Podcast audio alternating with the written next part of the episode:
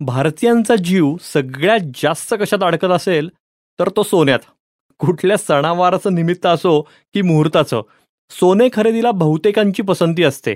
पण पैसा नुसता साठवायचा नाही तर वाढवायचा असेल तर या चकाकत्या धातूत खरंच गुंतवणूक करावी का? केली तर किती करावी? आणि महत्वाचं म्हणजे कशा प्रकारे करावी? जाणून घेऊया या एपिसोडमध्ये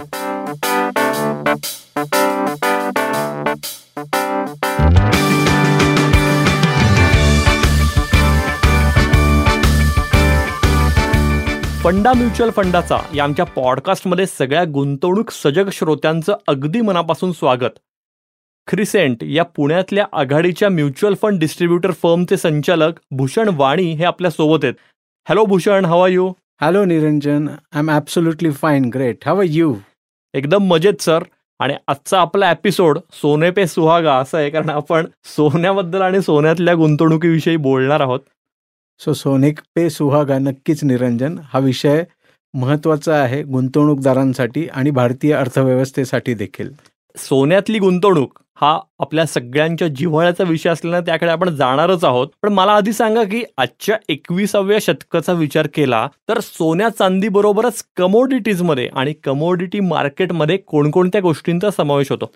कमोडिटी मार्केट किंवा कमोडिटी मार्केटमध्ये कुठल्या कुठल्या गोष्टींचा समावेश होतो हे समजून घेण्याआधी कमोडिटी मार्केट म्हणजे नक्की काय आहे हे थोडंसं आपल्याला जाणून घेणं महत्त्वाचं आहे. सो भारतात कमोडिटी मार्केट म्हणजेच धातू ऊर्जा शेती आणि इतर कच्चा माल यासारख्या विविध वस्तूंचा व्यापारांचा संदर्भ हे security and exchange board of India म्हणजेच सेबी मल्टी कमोडिटी एक्सचेंज म्हणजेच M C X national commodity and derivative exchange म्हणजे N C D E X आणि इंडियन कमोडिटी एक्सचेंज म्हणजे आय सी ई एक्सद्वारे मंजूर केलेल्या कमॉडिटी एक्सचेंजद्वारे हे सगळं कार्य किंवा कमॉडिटीमधला ट्रेड हा हाताळला जातो. भारतातील कमॉडिटी मार्केटनं गेल्या काही वर्षांमध्ये लक्षणीय वाढ अनुभवली आहे.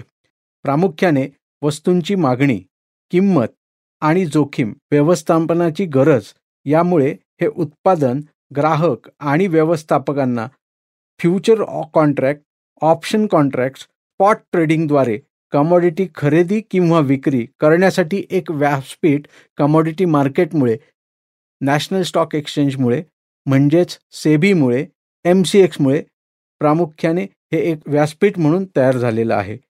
भारतामध्ये व्यापार होणाऱ्या प्रमुख वस्तूंमध्ये म्हणजे कमॉडिटी मार्केटमध्ये ज्याचा व्यापार होतो ट्रेड होतो अशा प्रमुख वस्तू जर बघितल्या ज्याच्यात सोने चांदी कच्चे तेल ज्याला क्रूड ऑइल देखील आपण म्हणतो नैसर्गिक वायू गहू तांदूळ साखर कापूर यासारखी कृषी उत्पादने आणि ॲल्युमिनियम तांबे जस्त निकेल यासारख्या मूळ धातूंचा देखील समावेश होतो.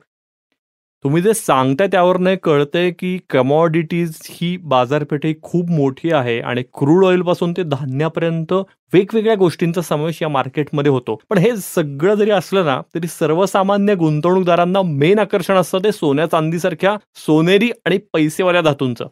या बाजारपेठेविषयी सांगाल थोडं? नक्कीच.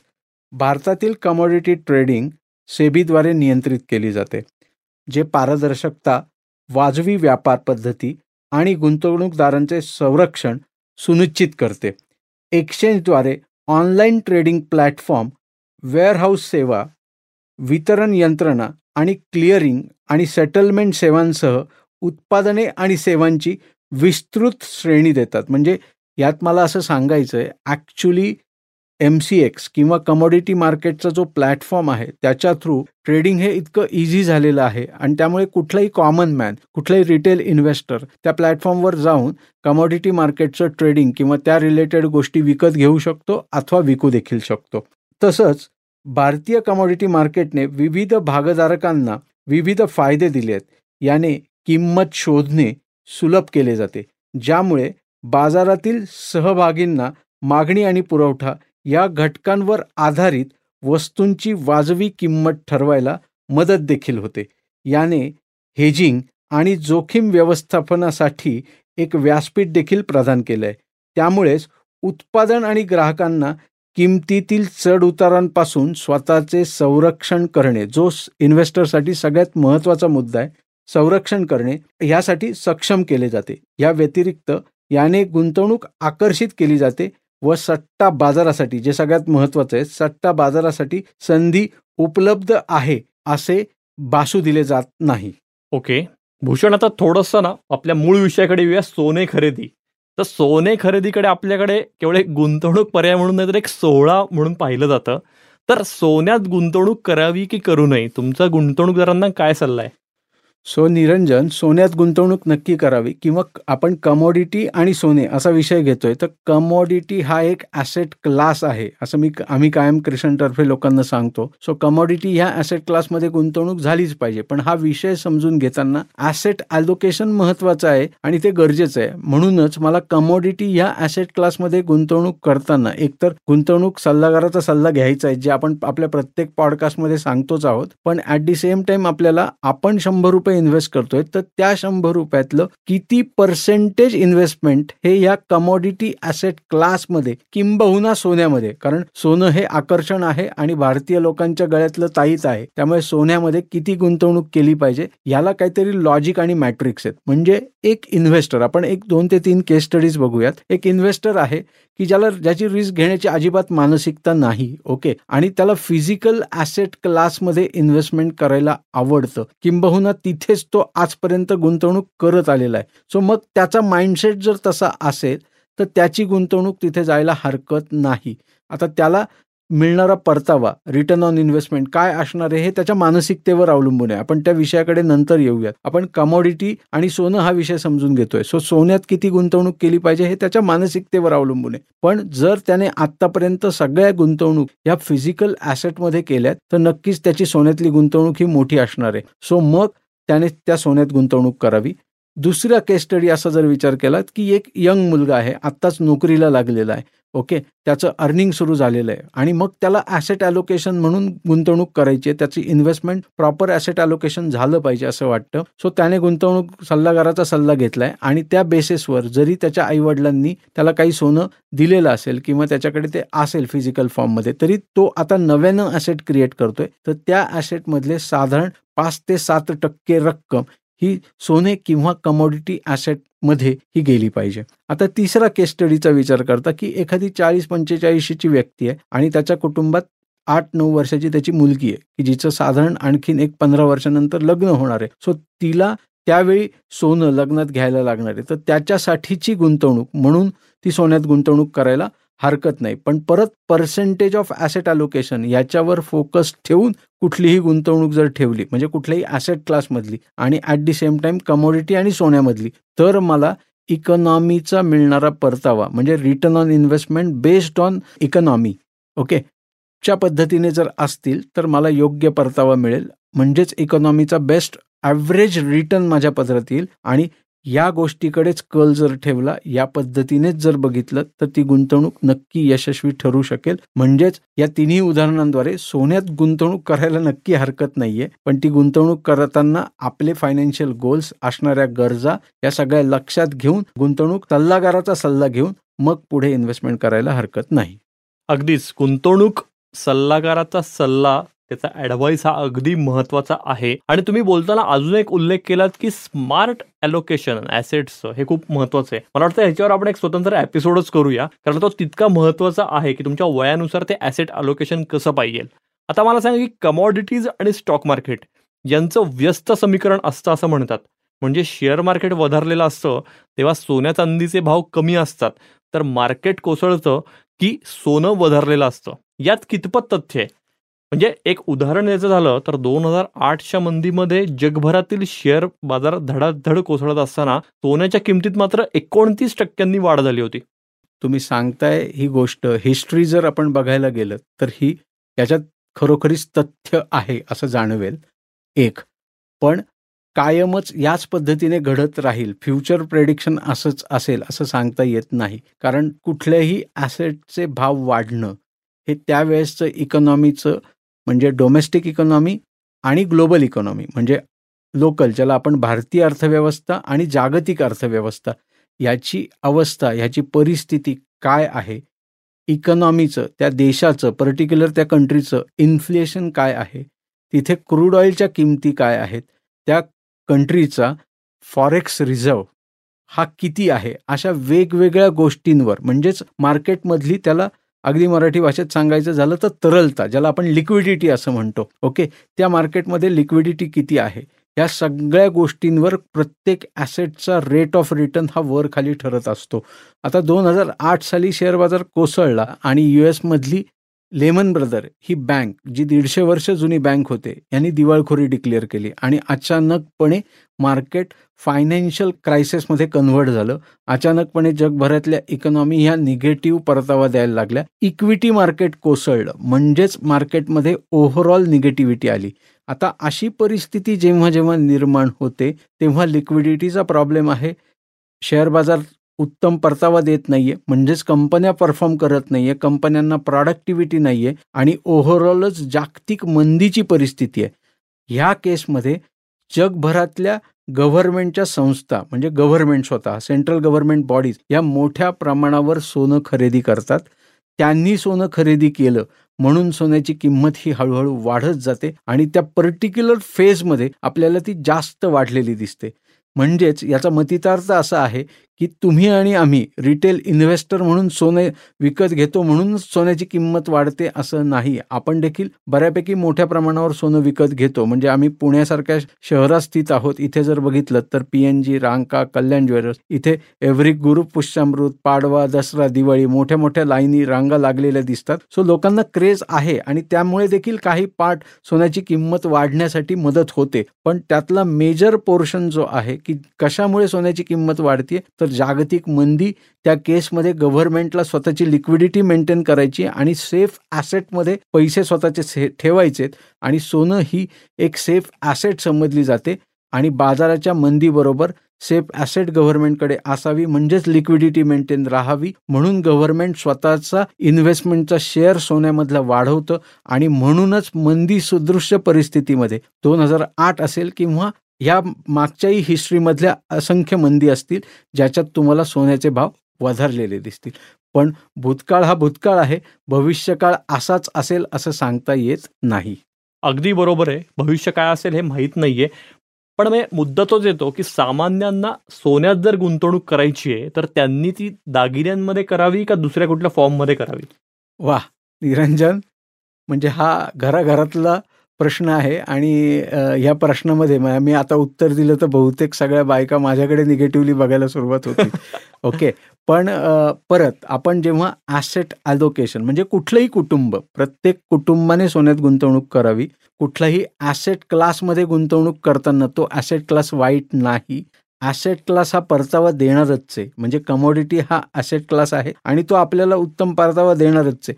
पण मग त्या ॲसेट क्लासमध्ये आपलं पर्सेंटेज ऑफ ॲलोकेशन हे एकदा फ्रीज झालं आणि त्या पद्धतीने आपण आपली मानसिकता डेव्हलप करून जर गुंतवणूक केली तर ती गुंतवणूक नक्कीच आपल्याला यशस्वी रिटर्न देते. हा बेस पकडून मग दागिने हे मला वापरायला लागत आहेत ओके आणि ते दागिने आज मी वापरतोय त्याचा आनंद घेतोय. मे बी तीन वर्ष चार वर्ष ते वापरून त्याच्यानंतर मी त्याच्यात चेंजेस करतोय.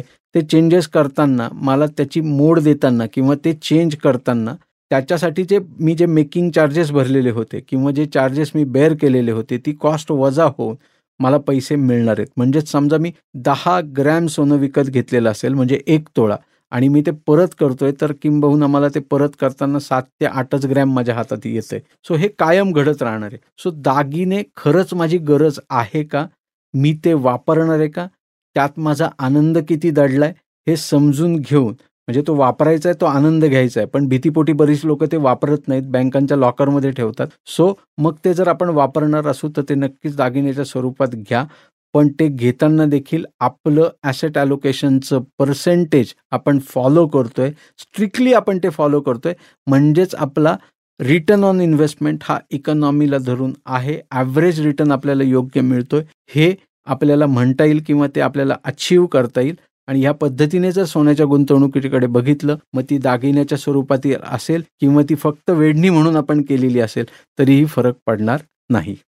एक अतिशय अचूक मुद्दा तुम्ही आता बोलताना म्हणलात की लॉकरमध्ये ठेवतात अनेक जण दागिने आणि लॉकरचं भाडं भरत बसतात. ही वस्तुस्थिती आहे. कारण सोन्याचे दागिने रोज काही कोणी घालू शकत नाही. ती मोठी जोखीम ठरते. आणि आपण पेपरमध्येही रोजच्या बातम्या वाचत असतो टीव्हीवर बघत असतो. त्याच्यामुळेच सोनं प्रत्यक्ष खरेदी करून लॉकरचं भाडं भरत बसण्यापेक्षा म्युच्युअल फंडाद्वारे सोन्यात गुंतवणूक करता येते का? नक्कीच करता येते. भारतातल्या ज्या कुठल्या म्युच्युअल फंड कंपनीज आहेत त्या प्रत्येक म्युच्युअल फंड कंपनीकडे ऑलमोस्ट सगळ्या म्युच्युअल फंड कंपनींकडे गोल्ड फंड नावाचा फंड अवेलेबल आहे. अगदी उदाहरण जर घ्यायचं झाल्यास तर S B I gold fund H D F C gold fund Nippon gold fund I C S I prudential gold fund असा प्रत्येक म्युच्युअल फंड कंपनीचा गोल्ड फंड आहे. या फंडाद्वारे आपल्याला फिजिकल ॲसेट आपण जी गोल्ड घेऊन सोनं विकत घेऊन कॅरी करतो त्याऐवजी पेपर फॉर्ममध्ये सोनं आपल्याला कॅरी करता येतं. म्हणजेच आपण दर महिन्याला मासिक एस आय पीच्या माध्यमातून जसं तुम्ही कुठल्याही सोनारा सोन्याच्या दुकानदाराकडे भिशी लावता त्या पद्धतीने तुम्हाला इकडे गुंतवणूक ही करता येऊ शकते एस आय पीच्या माध्यमातून. आता ह्यातला दोन मधला फरक काय? की समजा तुम्ही तुमच्या लोकल एरियातल्या सोन्याच्या दुकानदाराकडे भिशी लावली. बारा महिन्यांसाठी भिशी लावली आहे. अकरा महिने तुम्ही पैसे दिलेत.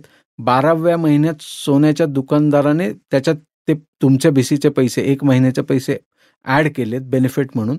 आणि तुम्हाला तेराव्या महिन्यात सोन्याचा दागिना किंवा वस्तू तुम्ही ती केलेली आहे जी तेराव्या महिन्याच्या रेटने मिळाली आहे.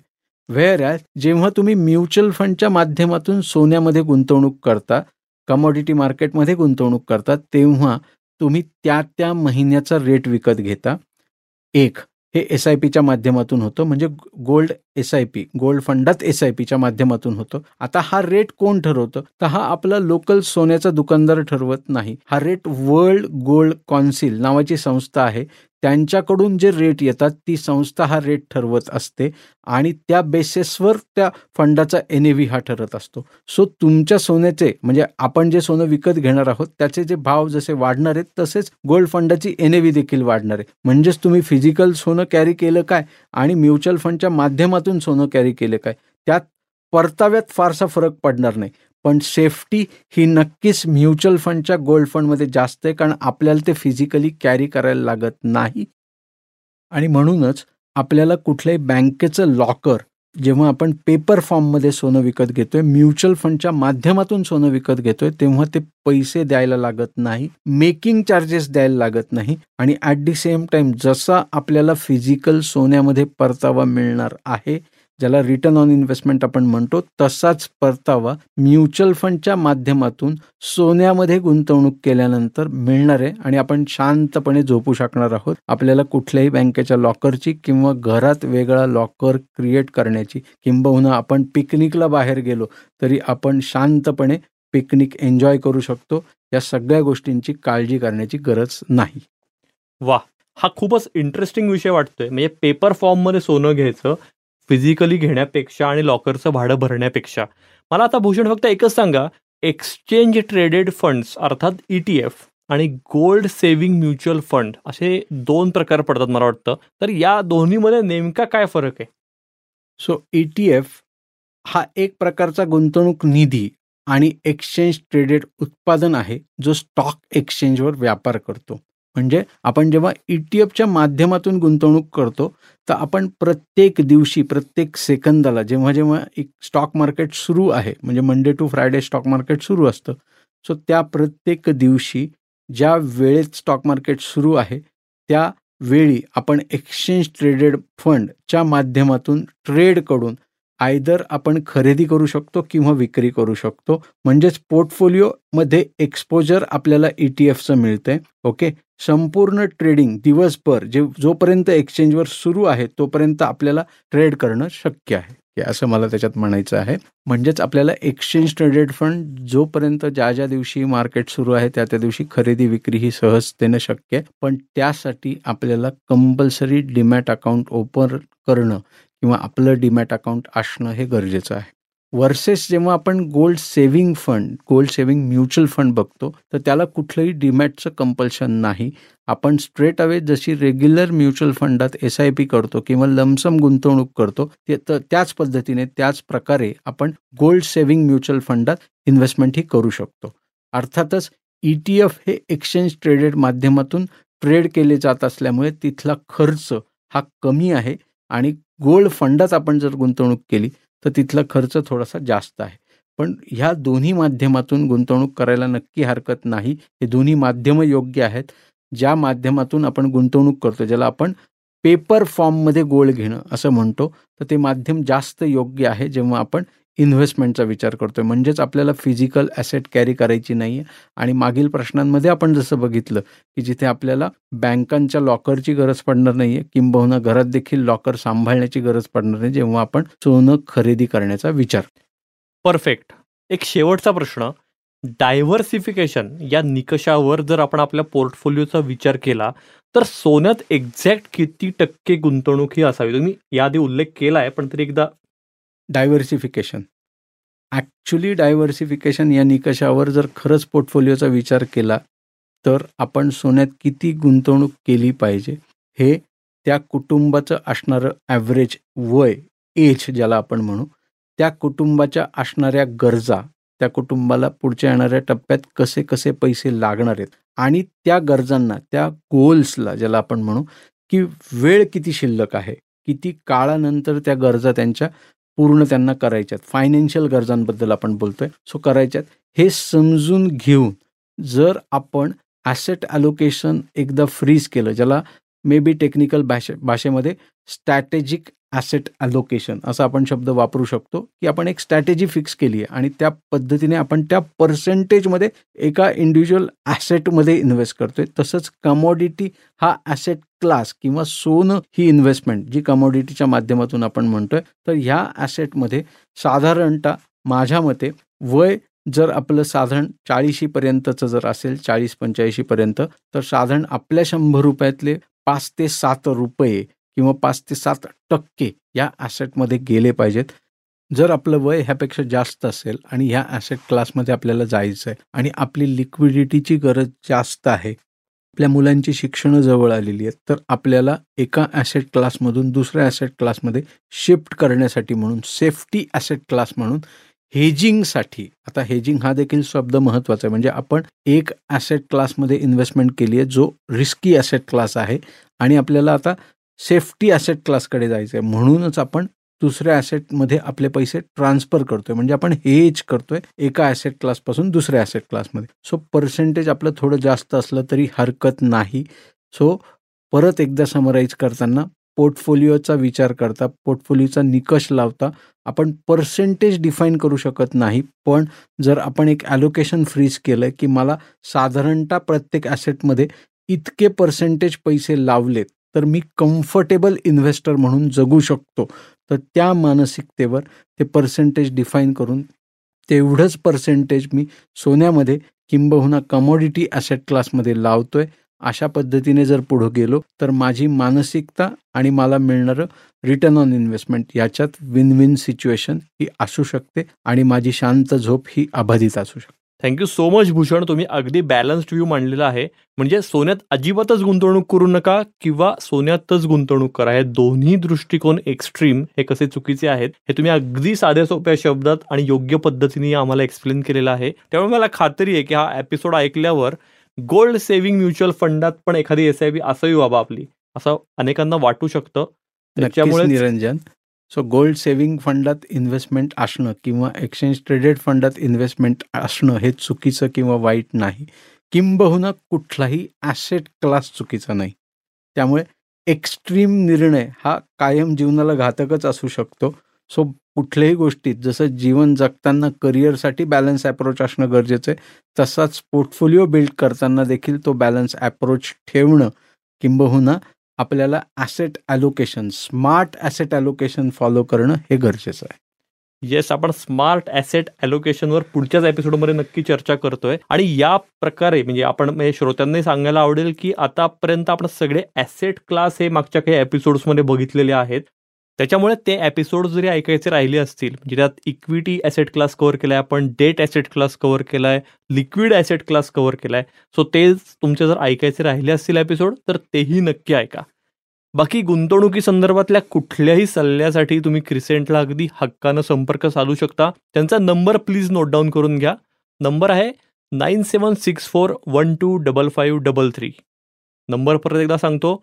Nine seven six four one two double five double three याशिवाय तुम्ही crescent M F D dot com या त्यांच्या वेबसाईटलाही भेट देऊ शकता हा एपिसोड आवडला असेल तर चॅनल नक्की लाईक करा सबस्क्राईब करा आणि तुमच्या मित्रमैत्रिणींनाही याची लिंक नक्की शेअर करा हा पॉडकास्ट तुम्ही Spotify Apple podcast Jio Saavn Gaana Amazon music Google podcast यासह क्रिसेंटच्या यूट्यूब चॅनलवरही मोफत ऐकू शकता जाता जाता आणखी एक इंटरेस्टिंग डेव्हलपमेंट सांगायची आहे यंदा दसऱ्याला आपण टर्निंग पॉइंट ही क्रिसेंटची पहिली film short film digital film ही रिलीज केली. अभिनेत्री मुक्ता बर्वे आणि ओमकार गोवर्धन यांची प्रमुख भूमिका असलेली ही फिल्म राज्यभरातल्याच नाही तर जगभरातल्या सगळ्या आपल्या प्रेक्षकांनी ॲप्रिशिएट केली आहे. त्यामुळेच अवघ्या महिन्याभराच्या आत साडेचार लाखापेक्षा जास्ती व्ह्यूज या फिल्मला मिळालेले आहेत. ही फिल्म जर तुमची बघायची राहिली असेल तर लगेच बघा. या फिल्मची लिंकही या एपिसोडच्या डिस्क्रिप्शनमध्ये आम्ही देतोय. मला खात्री आहे की ही फिल्म बघितल्यावर तुमच्याही आयुष्यात नक्की कुठला तरी टर्निंग पॉईंट येईल आणि तो तुम्ही नक्की गाठाल. आत्ता आपण ऐकलात भूषणवाणी आणि निरंजन मेढेकर यांच्या आवाजात फंडा म्युच्युअल फंडाचा हा पॉडकास्ट. ही क्रिसेंटची निर्मिती असून साऊंड्स ग्रेडची दोन हजार तेवीसची प्रस्तुती आहे. डिस्क्लेमर. म्युच्युअल फंड गुंतवणूक ही बाजारातील जोखमीच्या अधीन आहे. गुंतवणूकदारांनी योजनेशी संबंधित सर्व कागदपत्रे काळजीपूर्वक वाचावीत. फंडा म्युच्युअल फंडाचा या पॉडकास्टचा उद्देश गुंतवणूक विषयक जनजागृती हा आहे.